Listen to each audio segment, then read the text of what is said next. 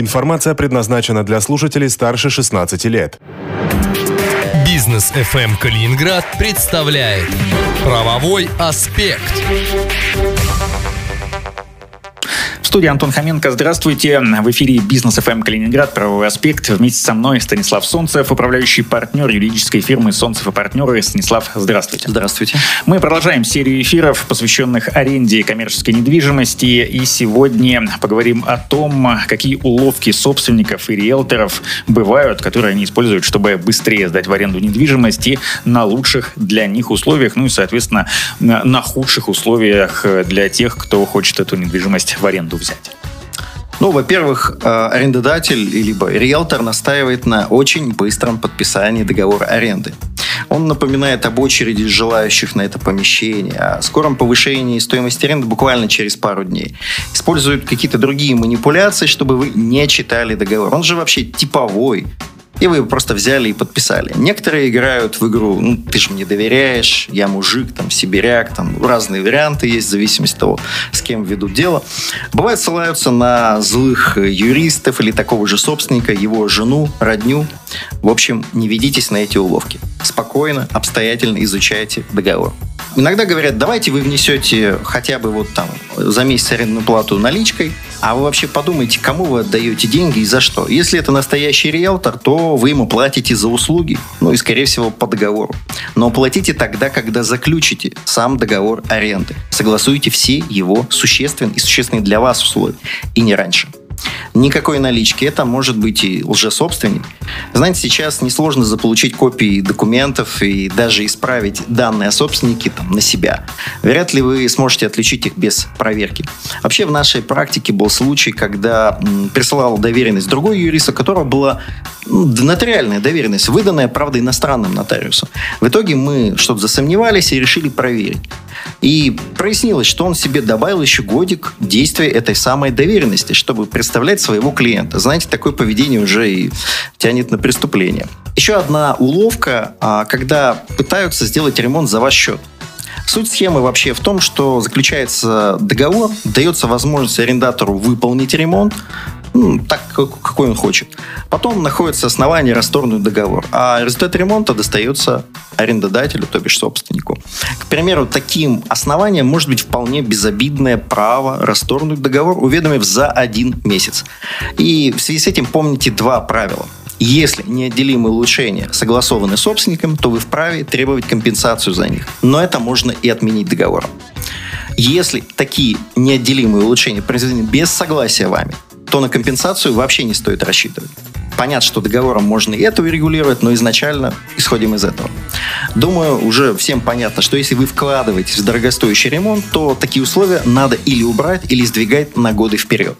Еще одна схема с ремонтом за чужой счет, она может быть э, такая более длительная. Да. При выезде арендатор обязан передать арендодателю помещение в том же состоянии, что и при заключении договора. Ну, естественно, с учетом износа там или там ином состоянии, если вы догадались об этом написать заранее в договоре. Но важно еще и то, в каком виде э, вы по документам приняли помещение. Не подписали ли вы на радостях акт прямой передачи помещения без замечания? А если помещение было перепланировано, ну, к примеру, недооформлено, не исключено, что теперь именно вам или за ваш счет придется все это проводить в порядок. В тот самый порядок, который указан в акте. Или каким было помещение до перепланировки, даже если ее делали не вы. Бывает так, что предлагают подписать акт передачи, но без осмотра и фактически это случается, конечно, при сдаче каких-то мелких объектов, небольших офисов, торговых павильонов, мест там для торговли. То есть фактически вам предлагают принять в аренду объект, которого вы еще не осмотрели, и, или вам вообще могут показать какой-то там другой объект.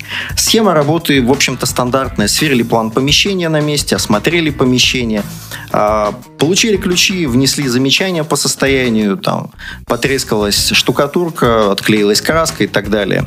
А, окна не закрываются. И только потом подписали акт, естественно, с этими самыми замечаниями.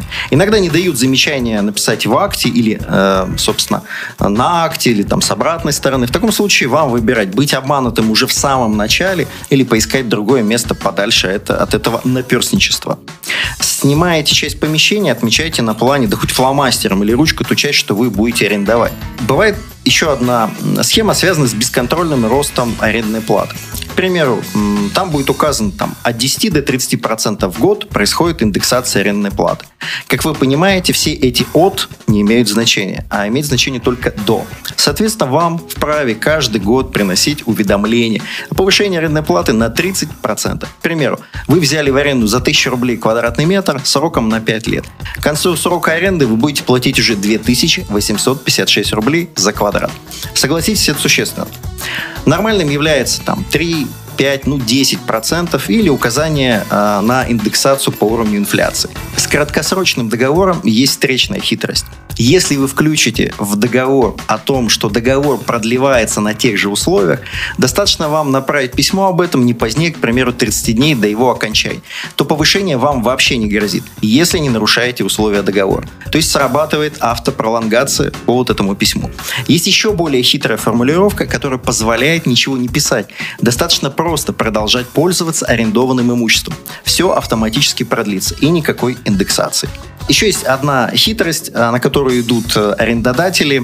Э, это связано с удержанием имущества. То есть есть какое-то мелкое нарушение, за которое, за которое вы не хотите признавать. И за него положен, там, не знаю, штраф какой-то, и его оплачивать не хотите. Но у арендодателя есть право удержать имущество в случае неоплаты. Ну, пусть это будет там на несколько тысяч рублей. И в этой ситуации вы не можете забрать имущество, оно фактически занимает арендуемое помещение.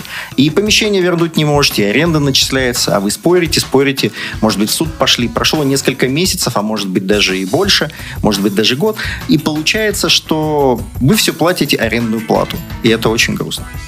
Спасибо, Станислав. Правовой аспект в эфире Бизнес ФМ Калининград. Я напомню, что э, вы, если у вас появляются какие-то вопросы, связанные с вашей индивидуальной ситуацией по аренде коммерческой недвижимости, вы можете звонить Станиславу или его коллегам в фирму, в юридическую фирму Солнцев и партнеры по телефону 720074. Станислав Солнцев, управляющий партнер юридической фирмы Солнцев и партнеры и Антон Хоменко. До встречи в эфире. Правовой аспект на бизнес FM Калининград.